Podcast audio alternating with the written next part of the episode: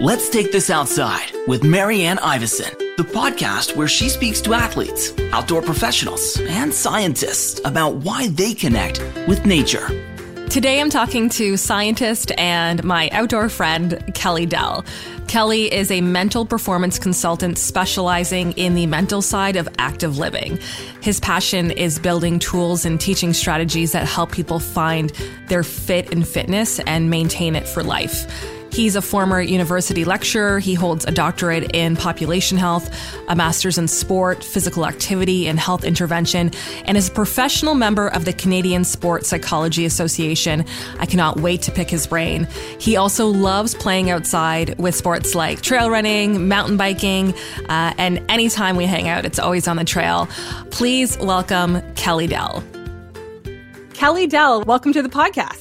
Awesome. I'm glad to be on this side of the microphone, I guess. Mm-hmm. Looking forward to it. Congratulations on on having a show and a very important topic and a fun topic. It can be really really fun to talk about. So, thanks for having me. Well, I want to talk about the fact that you are a podcast host as well. We'll get to that eventually and your work. But you and I, we've been friends for quite a few years now. Well, you are a friend, but you're an outdoor friend. Like anything we do is outside. I'm trying to remember how we how did we meet? I'm trying to remember where this even started. It was was it a hiking thing? Was it a I was thinking about this too and I'm pretty sure I, I mean I could look it up but uh, I don't have a crack research team at my beck and call right now to go and you know fact check everything but I'm pretty sure I joined one of your hike addict hikes yeah, yeah. Um, about three years ago. It might have been four, or maybe a couple. And that's how I was sort of introduced to you. But uh, what how we really got to know each other was uh, I obviously saw and you know followed you on on social media and whatnot, and I thought you'd be a perfect guest on my show to talk about outdoor living, the power of of outdoor exercise, outdoor physical activity. And so I had you and your hike addict colleague Vicky on the show, and then mm-hmm. I can I think after that we sort of yeah, I mean we we obviously have resonating um, beliefs about the world and the rest is history. And so we've been connecting. And it's funny that you say we're outdoor friends. I don't know outside of that interview where we were indoors. We were actually at a library, if you remember. Oh, that I do. Remember. Library that, yeah. room, but that was the thing. That's the only time we've really spent any time indoors. Ever since then, it'd be like, hey, you know, let's go for a hike or you know something like that. So, uh, which is pretty interesting. Good observation by you. We're outdoor friends. We're outdoor friends, and maybe you know something about this on on the mental side of it when it comes to connecting with humans and you're outdoors and you're hiking and you're side by side instead of you know sitting at a coffee shop face to face isn't there some kind of science behind being side to side and being outside like isn't it more likely that you'll connect with someone that way I mean, it's probably easier to connect with somebody who you are with outside if you're sharing in an activity that you both enjoy and, and you're mm-hmm. social. I mean, hiking can be a solo activity as well and fulfilling in that way but the way I look at, at hiking and, and just being in nature in general, it's like it combines so many positive things. And so the addition of another person is one of those things or a group of people. I wouldn't necessarily call myself a pretty a, a, social hiker. You know, I've done group hikes and that can be fun, but I'd much prefer either going solo or just going out in the, in the woods with my daughter or you know spending time with just one or two people. But if you think about it, you break it down, you have what do you have? You have exercise, mm-hmm. which is by default good for us in a variety of ways. You have the effect of nature, the environment, a positive environment that you're absorbing, and then add a good human or two, and you've got that social connection, and that has an infinite array of positive effects, right? For social support, blowing off steam, all those types of things. So you've got kind of a trifecta, and there might be even more. But if you look at those three things combined, it's one of the better activities, right? And this day and age, I mean, I probably preaching to the choir to use that phrase but after so much time dealing with public health restrictions and being indoors and you know if you recall at the start of the pandemic we weren't even allowed to go to what i would say our joint favorite places gatineau park in ottawa. We weren't even allowed to access the park. And so some of these things were taken away you know and i think it had an effect on people. I think it was probably one of the first times collectively where we could really feel how much we needed that at least the people who were regularly active outdoors and really rebooted our values and how much we value that part of our lives. So it's been a really interesting process. But yeah, to your point, can't underestimate the power of being in nature, being active, moving, and adding a good hiking buddy. uh, it's a trifecta a of hiking buddy. Yeah, you said the trifecta. It's a trifecta of connection, if we can if we can label it that. Yeah, you know, connecting with our body, movement, connecting with nature, connecting, you know, socially with another human. Yeah, absolutely. Triple threat. Triple threat. Let's just uh can we trademark that? Triple threat. Yes. I'm writing it. I'm writing it down as we speak. I, I definitely want to touch, and the reason I brought you on, uh, not just because you're my outdoor friend, because I wish I could bring on all my outdoor friends, but your background, your research on the mental side of fitness, I think is important for everyone to learn about. So let's talk about your background and how you are where you are today and maybe some important highlight lessons that you can share with people about the mental side of fitness and finding the right exercise and the right activity for you. I've said before, I probably said to you on on one of our hikes, you know, it's not some this is not a place, at least in terms of like expertise that I would have predicted that I fell fell into. It's not something I would have guessed I would have fallen into. I I, I started in sports psychology actually and, and helping um, high performance athletes. That was what my let's call it my training. But it, along the way, you get exposed to exercise and health psychology. You pick up that kind of as a default. So I've always sort of been interested in psychology, psychology of performance, and in part of that interest in terms of the mental side of sport, physical activity, health is because of my own people say is you know most people do research it's really self research you it's like a, a, bit of projection if you will. I have a history myself and, and still do. I live with it's never something you overcome but you live with mental illness. As far back as i can remember i've had the challenge of living with depression and actually anxiety at a little a different time in my life. And i consider myself and proudly a, a high functioning uh, individual with that, but it really has colored how I look at a lot of things in the world, including with my work. If you look at um, you know today's you know and i do a lot of analysis on this and whether it's my podcast or my book but look at fitness culture. It is really um, problematic. It could actually be detrimental for a lot of us in terms of our mental health the mindset that popular fitness culture can perpetuate which also contributes to a set of, of poor exercise experiences unenjoyable exercise experiences that demotivate us. But in terms of my history yeah i started off i mean a very sporty kid. I mean that's why i got interested in sports psychology. I love sports. I got most of my fitness my exercise let's just say through sports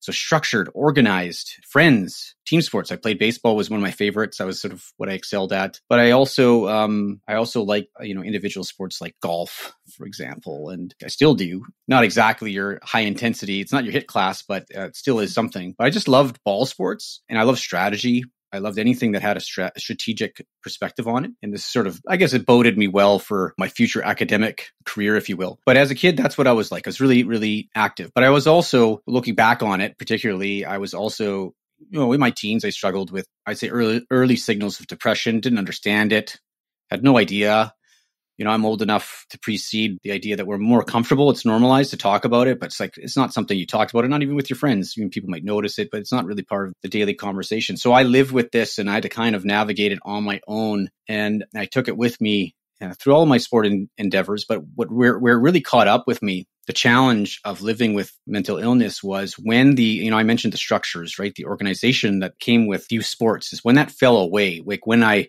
say graduated out of baseball, retired, or which really came when I went to university and grad school in particular, it became apparent how important those structures were holding me up and carrying me along. So when you required a lot more self motivation, did those uh, mental challenges really weigh me down? But at the same time, it started getting me to reflect on why am I finding it so hard to exercise and all of that. So this is the lens, at least part of the lens that I bring to my work, but where it really all came together and why I say like I didn't expect to be talking more about exercise and fitness and, and topics like this.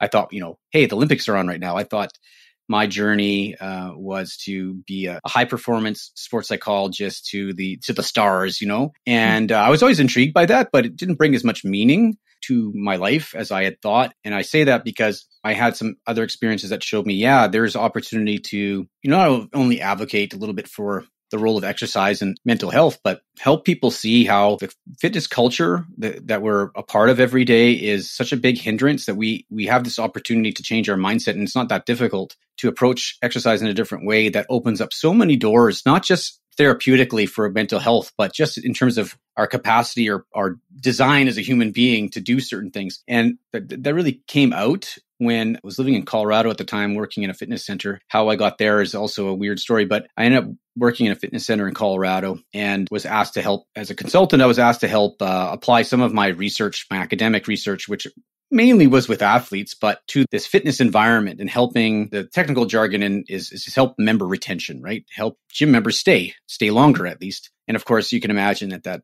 is good for the bottom line when you have loyal customers, like in any business. But in, in the gym industry, it's really difficult. It's a huge deal. And so I started applying some of my ideas to do with fitness and also at the same time started doing a little extra field research, which is the really fun part. I started asking, you know, questions. I had access to so many people, loyal members. I had access to people who had struggled. I talked to them every day. I talked to personal trainers. I was just immersed in this environment for a while and got this great data. And then I, you know, started to build a, an approach and an intervention, if you will, to use a geeky term there, um, to help people help people strengthen their loyalty, but essentially what it comes down to is strengthen their relationship with exercise. Because you know the metaphor that really always struck is we bring a different relationship with exercise to a new fitness journey when a new member comes through the door. And one of the things that, you know, really came out of those those experiences and we're talking this is now 12 13 years ago I would say is uh, how I think we've been asking the wrong question which I think can, you know, it can deter us from from having really profound experiences with exercise. And I do call them profound because I think you and I both would agree that time in the woods when we have that great hike is like, it's a little bit of magic. And the mindset that fitness culture kind of suggests the grinding culture. You've heard all the stuff. Maybe we'll get into that a little bit more. It deters that. It, it disrupts that. But the questions that we ask at the start of, uh, like from the fitness industry's perspective, being someone who was working in it at the time, the questions that we ask at the start of a journey are not necessarily wrong, but they're asked in the at the wrong time. And so the most popular fitness question of all time is, you know, what's your goal? So a new member who comes into the gym, you know, it's all on the paperwork, all on the intake form. Say, okay, thank you for coming. You know, what's your goal? Let's help you reach your goals.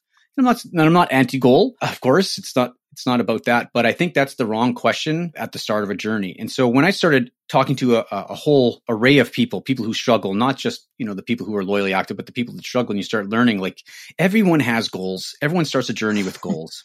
it can't possibly be the differentiator, it can't be the solution. And so then what should we be asking? Well, if you look at the research, just the general research, we've seen for decades how important this idea of intrinsic motivation is. So it's basically the internal feelings, if you will, that you get from an experience, the self reward that you get from having those experiences rather than chasing a goal or dangling a carrot in front of you. And I think we're good at the carrot dangling. I think society is, particularly the fitness industry, is good at that. But the thing that's missing is how do we tease out this intrinsic motivation. What I learned and when I was particularly talking to the loyally active people, like the the let's call them the lifelong members, they've been there for decades you know, they love being there. You can't possibly commit to exercise for that long without loving it, some part of it. And so I started to ask what motivates you essentially and, you know, talked about a variety of things, but some things would come out and it had to do with how certain exercises, types of exercise made them feel.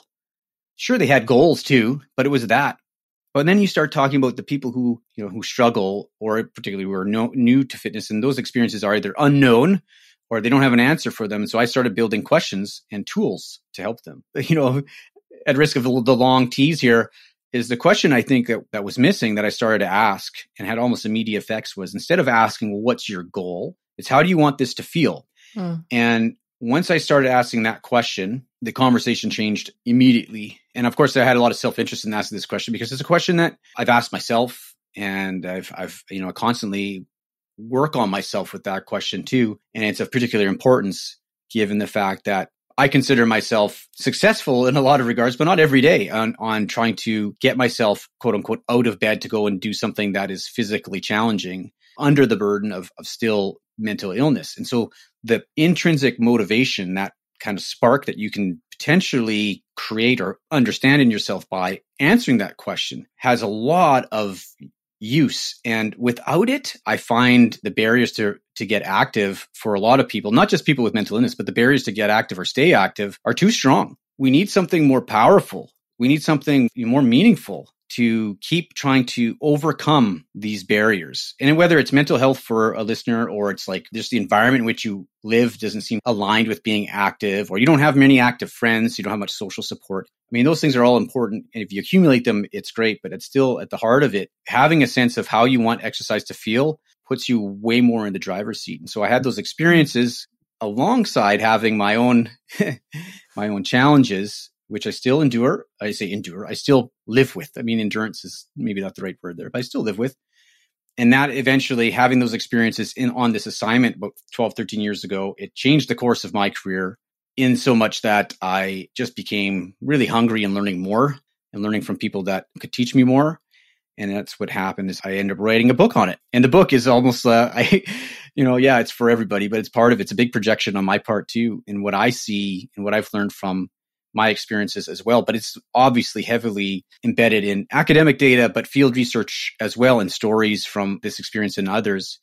Really, stories that are, I think, you know, hopefully can be a little bit inspiring. But for me, at least, when I revisit them, they're inspiring for me too, and they're motivating for me too. So my path here has been an odd one, but at this at this stage, I can certainly say, like, you know, I live with mental illness. This is a really re- reason why I'm committed to understanding the effect of exercise on mental health but it's not something I always try to understand academically because mm. it's one thing reading about it, which I'm sure we might get into here, is why being outdoors is so important to me.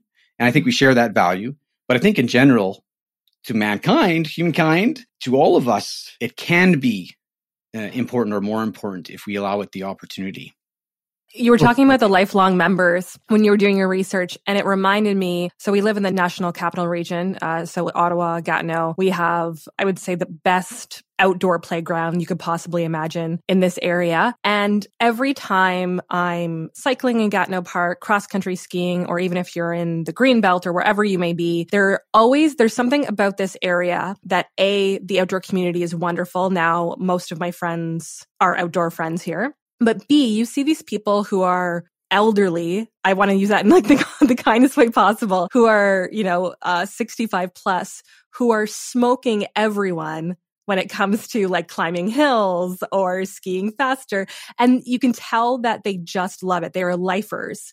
They are lifers of the outdoor exercise and they're lifers of outdoor activity. And these people have mastered these skills because they love it. And there's something to be said for that. And I always inspire to be that 70 year old who is kicking some 25 year old's butt climbing Pink Lake on skis.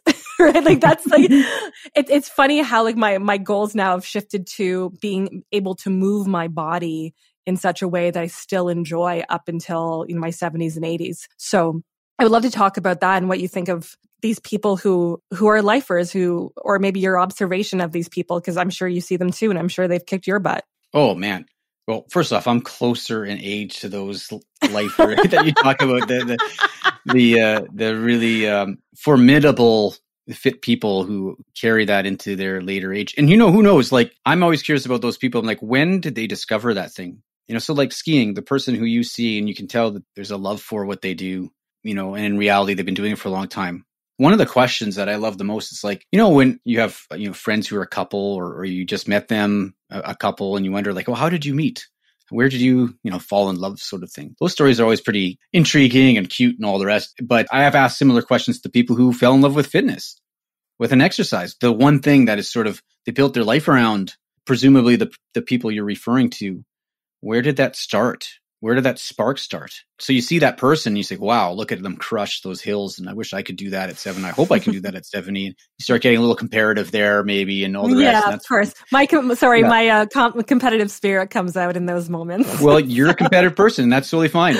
Um, I, I would probably shy away. I feel great waves of shame, Marianne, great waves of shame. No, uh, that's not true at all. But the, the, but I just become intrigued of like, what's their story?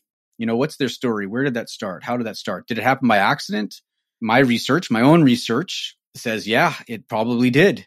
And they had a, a few moments that were enjoyable enough to, to commit to. Maybe, maybe it was something that their parents introduced them to way back and it sort of became part of their family culture and, it, and they liked it and got better at it. And being good at something does help, or at least the process of getting better at something can be enjoyable. So then it's stuck with them. But then sometimes, you know, we have these early childhood experiences too, and we have these positive experiences and then we drift away from something and you know it could be a decade 15 20 years before you rediscover it and go like why did i ever leave this behind why did i leave this behind in childhood like whatever tennis or skiing as you mentioned stuff like that and they rediscover it and you see that that spark reemerge and then it comes back into life in a meaningful way. I'm always curious about those experiences because for the most part, when we see someone like, you know, that skier example who's the lifer, it's easy to say like, oh, look at how disciplined they are. And we make these assumptions about them and we don't recognize that they're, they have a history and they have an evolution to their journey.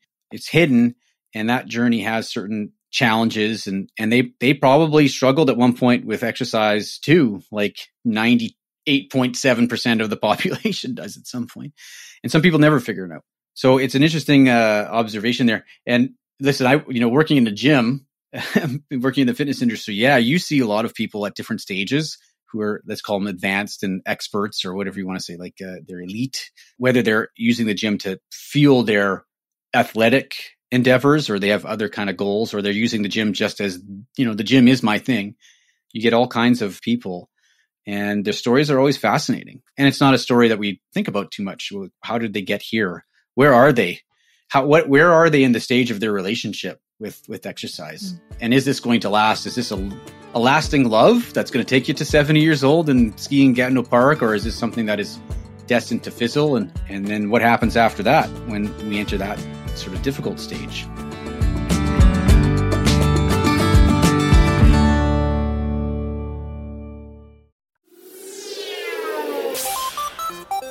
Hi, I'm Steve Yerko. And I'm Tara Sands. Now available from Maji Media is our new podcast, 4Kids Flashback. 4Kids is the company who brought you the English dub of Pokemon in the late 90s and so many other shows like Yu Gi Oh!, Shaman King, Teenage Mutant Ninja Turtles, Kirby, the infamous One Piece dub, and so many more. We'll be talking to the people who worked at 4Kids actors, directors, writers, editors, producers, engineers. You get the point. And hopefully get the answers to questions both you and I have about the company.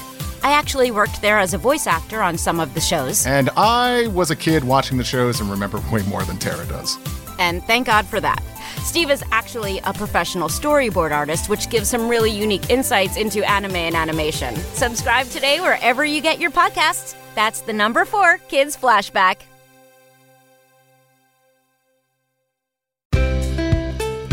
Let's take this outside with Marianne Iveson.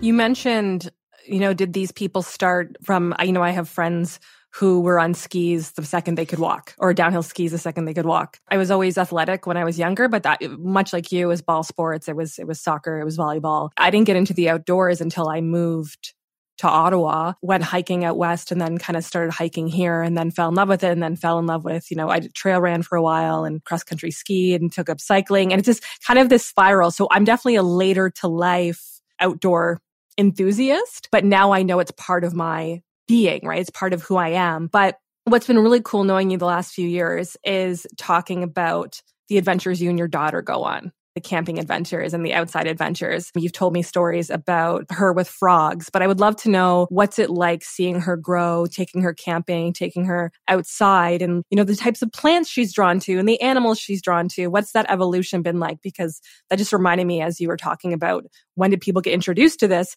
I think what you're doing and what you've passed on to your daughter is how a lifelong love of it starts. That's awesome. Thanks for asking about that. it's a meaningful thing for me. Well, first off, I'll say I'm under no disillusions that what I end up loving is what she's going to end up loving. But as we both know, your family and your home environment has a huge role in early behavior patterns, and those early behavior patterns have momentum into ad- adulthood. Positive early experiences create memories and positive associations. Positive experiences with exercise, just a general create positive relationship with exercise. We all know it can go the other way too, right? Not to jump too much ahead in the timeline. My daughter's only seven or about to turn seven, but you know, we know that the teenage years, particularly for girls, is really difficult and historically fraught with negative experiences through physical education in schools and whatnot, and their lasting effects that are very difficult to overcome. And it um, it harms relationship people have with with either sports or exercise and and it's something that you got to process later on. And it's super, super unfortunate. But you know, coming going back to what I was saying, like I'm exposing to her to a lot of things that I enjoy and hoping that she likes them. And I think kids are naturally curious, so it's easy. But you know, in five, six years time, she might be interested in other things. So the attitude, if you will, or the approach that I take, and I think a lot of parents do this, you know, and if they don't, I think they should do this, uh, is just exposure.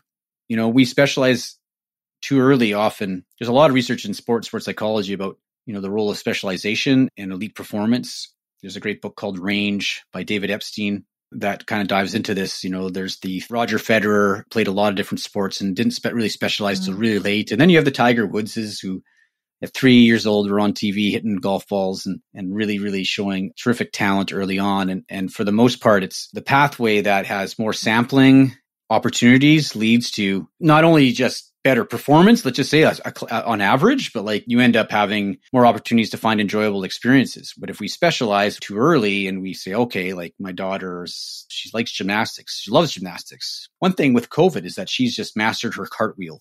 She's just been practicing it. She still does. And uh, it's just fun to watch her. And she gets better and she loves it, feels proud of herself. But she likes gymnastics. This I've never done gymnastics. So she takes gymnastics and we will support her in her interest and help her find interest, but also expose her to these other things. So being outside is obviously one of them. We've done, um, you know, COVID has allowed us to or challenged us to try new things, and we go geocaching, which is basically hunting for little treasure boxes that people hide in the woods, or hide not just in the woods, but you can hide all over the place urban settings too, but we obviously focus on going into the woods. And she's old enough now to start exploring biking in the woods, you know, on rooty, rocky kind of terrain. And we'll see what the summer brings. But the idea is just to expose her and ask her. And I have this sort of philosophy if she all of a sudden feels like doing something or she sees something she's inspired by. I mean, the Olympics is on TV right now, so she's watching stuff and she's curious about stuff. And and you know, she's like, "Oh, luge looks really great, so let's go take let's go sledding." Or she, we've seen some speed skating. We go on the canal you know, the Rideau Canal and go skating and, and just follow through with that curiosity as much as we can. And eventually something will become hers. And let's, for my sake, selfishly, I'd love it to be hiking and mountain biking and snowshoeing and all of those things. But hey, she might be a kid just hates winter. she doesn't like she doesn't like snowshoeing. So dad, I'm not going. I mean, that's a real possibility. So that's kind of how I, I look at that. And I don't portray myself to be some sort of master level parent, but I also detach myself from any invested outcome. I, I don't, you know, care is not the right word, but like it doesn't matter as much to me that she finds something that she can be exceptional at. I matters to me is that she finds something that is hers that she enjoys, whether that's because it allows her to be social, it brings her to the outdoors, or maybe she's a bit competitive. That kind of comes out. And then, you know, sport, you played a lot of sports and that comes out and, and sort of scratches that itch. I don't really care where it falls, but my commitment is to support her in those interests. But first of all, expose her to as much as we can. And like you say, in Ottawa, aren't we blessed? Look mm-hmm. at all of the things we can have. Like we're really uh, the perfect city. Where you live matters. Like, there's no doubt about that. Perfect city for almost anything. You want to, we're watching the Olympics and watching speed skating. I'm like, how many speed skating rinks does Ottawa have? Well, we have a couple. I mean, they're not exactly a common thing, right? Like I looked it up and I was like, oh, we have a couple. So if she's talking about going speed skating, like Clara, I asked her, like, well, you know, would you try speed skating one day? Because she likes to skate. She goes, mm. oh, yeah, and that looks like fun. And like, oh, maybe we'll do that. Like I put it in my mental checklist. And, but like Ottawa has it. If you live in a big city, you likely have it. It's a little different when you live on the outside, but we are blessed here. We have great outdoor facilities, outdoor settings and a lot of indoor infrastructure to support sports and other these other things that you know gives us the opportunity to have healthy a healthy relationship with exercise. You probably have a lot of outdoor friends to use steal your phrase there, and uh, what a great city to make outdoor friends is Ottawa. You know, I'm not the scientist of the two of us, but if there's any kind of advice I could pass on in this vein of thought is to stay curious, is to stay curious about trying new things because you never know, no matter what age, what you're going to find. Like, for example, I'm not a good skater. I, you know, I, I skate ski, like cross country ski, but I've never been good on skates. And people were telling me about these long blades that attach to the bottom of your cross country ski boots. So I guess they're more stable. They're good on the canal because it gets through ruts easier than hockey skates or figure skates. And I said, okay, I'm going to give it a try. So I rented some from Fresh Air Experience here in Ottawa and tried them out and a little bit, you know, a little bit hard to get used to. But then once I got the flow of it, I'm like, oh, I love this. I'm probably definitely going to buy some either this season or next one. But I think just being curious and trying new things is a way to keep falling in love over and over again. You, you nailed it. I mean, you can't feel what you never touch. A mentor of mine told me that a long time ago. So creating as many touch points as possible is essential to that. Now, there's a whole psychology to that process. I mean, look at you, brave enough to have that little spark of interest and then going down and going through all those steps and then also uh, getting actually on the ice and something new and it's a public environment the canal too right you were on the canal right the, I was on the canal, canal. Yeah. so you know, you have to deal with all that. This, this, these are things that take effort and sometimes it's not necessarily easy. Or not as necessary. I understand not as accessible for everyone. I get that too. And not as accessible. Yeah, potentially. Yeah, like absolutely. Like, hey, we're in a winter city. People listening to this might be Arizona know, in, a, in, a, warmer climate and skating seems foreign. Yeah, right. Totally foreign. You know, your setting matters. Like I'm in the business, or at least I was really heavily, particularly when I was in the industry of making high quality recommendations for fitness based on let's call it it sounds really cold and calculated but like the profile a profile the intrinsic profile of, of an individual. What do they like? How do they want to feel? What's kind of their history? And with that information i would kind of say like you know what? I think this really fits you. And obviously recommending snowboarding to someone who lives in florida and you know doesn't have any interest in traveling to utah to go skiing is doesn't make any sense. So you have to consider those things. Like convenience counts, but also mm-hmm. the cost, like, like there's cost barriers and all the rest. Like of that's course, just yeah. being realistic. But the principle that you introduced there is being the sampler, you know, test bites. Mm-hmm.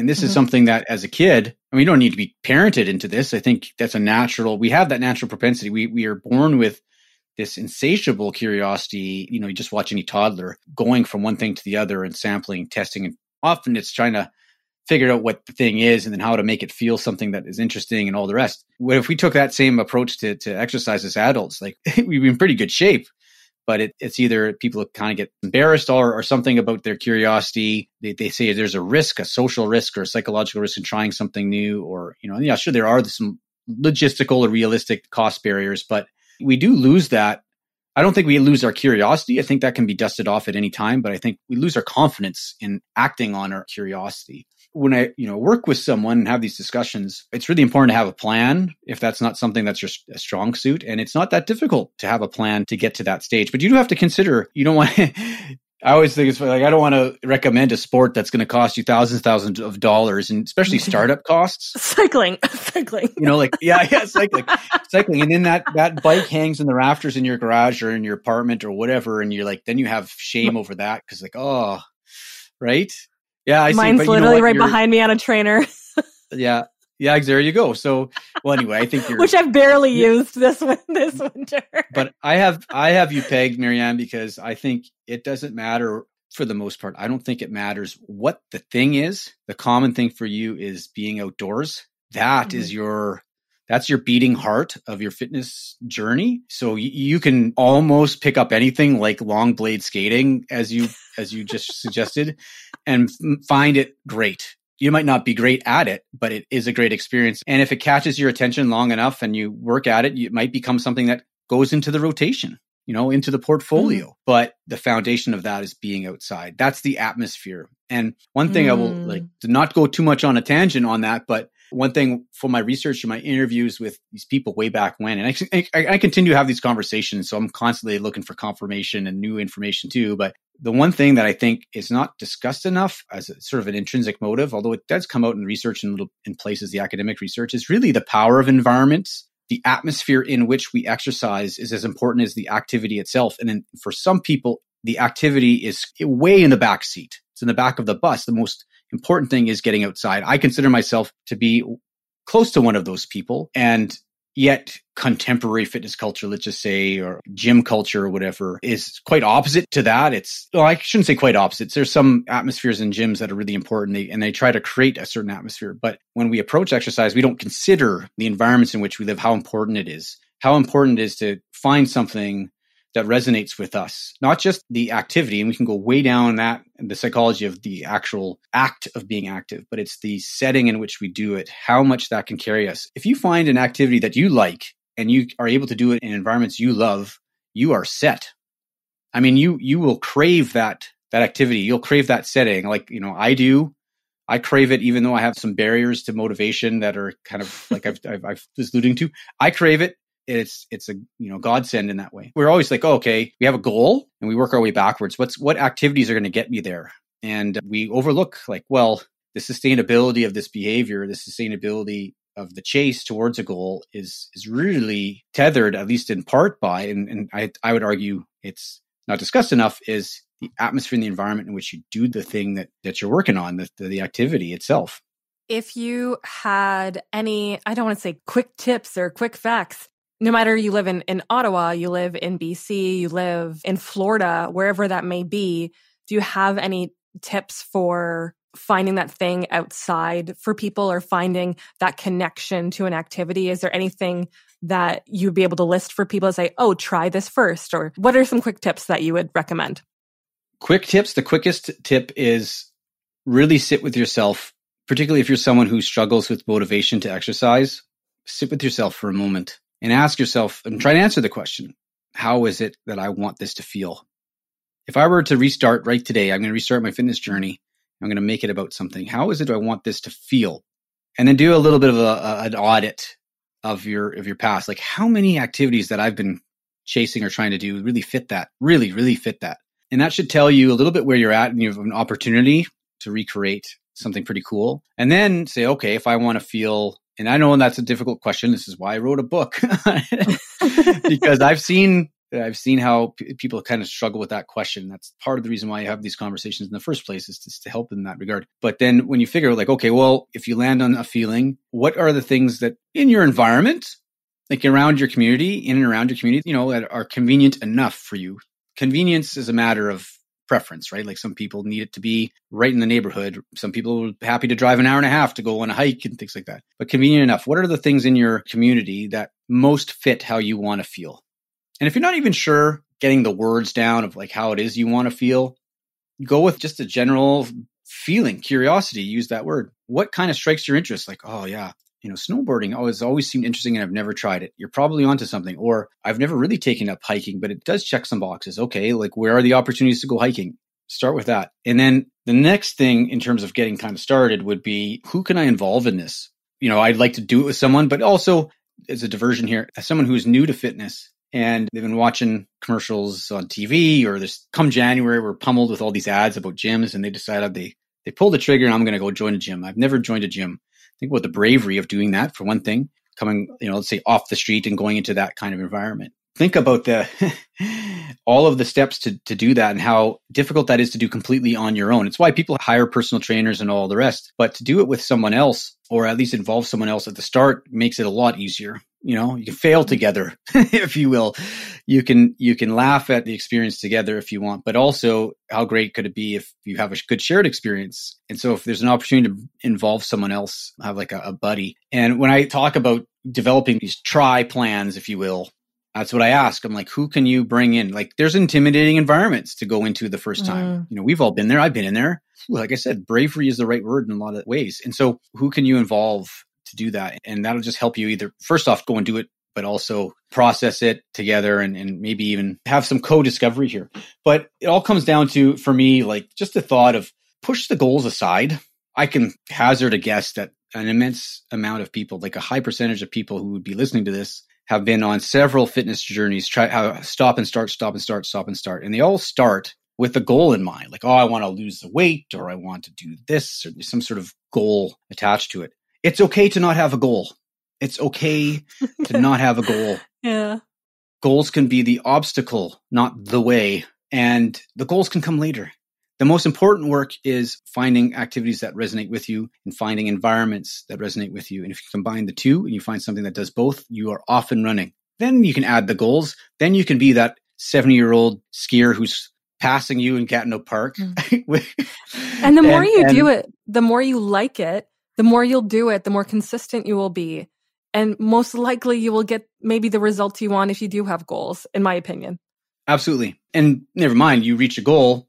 I mean, this happens over and over again. It even happens with athletes too. You know, often when we achieve a goal, we put in so much effort and we can, we can survive the grind that we inflict on ourselves for a certain amount of mm-hmm. time. But then we achieve the goal, like maybe it's finishing your first marathon. And I'm not discounting that. It's a huge achievement.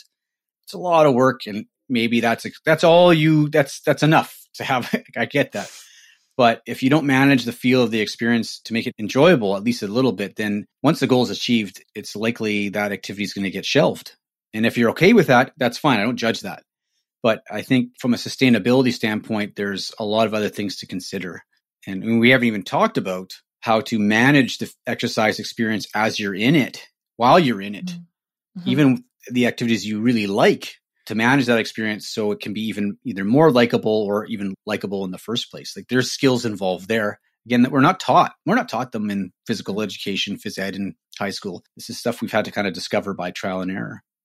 So there's a lot of say quick tips. That wasn't a lot of. it's a pretty long no, series okay. of, of tips, but um, but there are skills here. There are skills. There are new questions that are important when you are looking at changing a dissatisfying fitness history into something that could be really fulfilling and have legs, have longevity.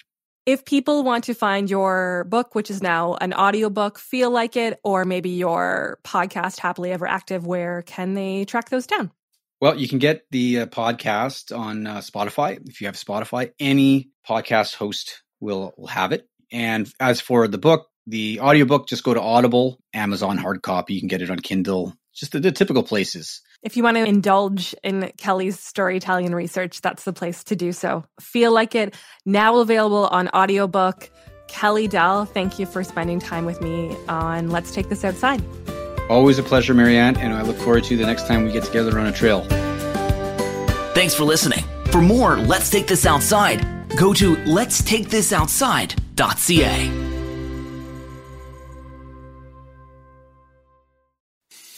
I'm Matt Cundill, host of the Sound Off Podcast, the show about podcast and broadcast.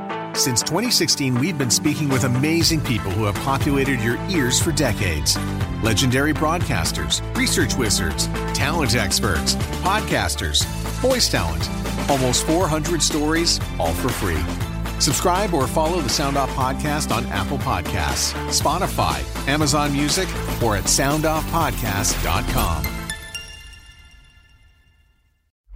Produced and distributed by the Sound Off Media Company.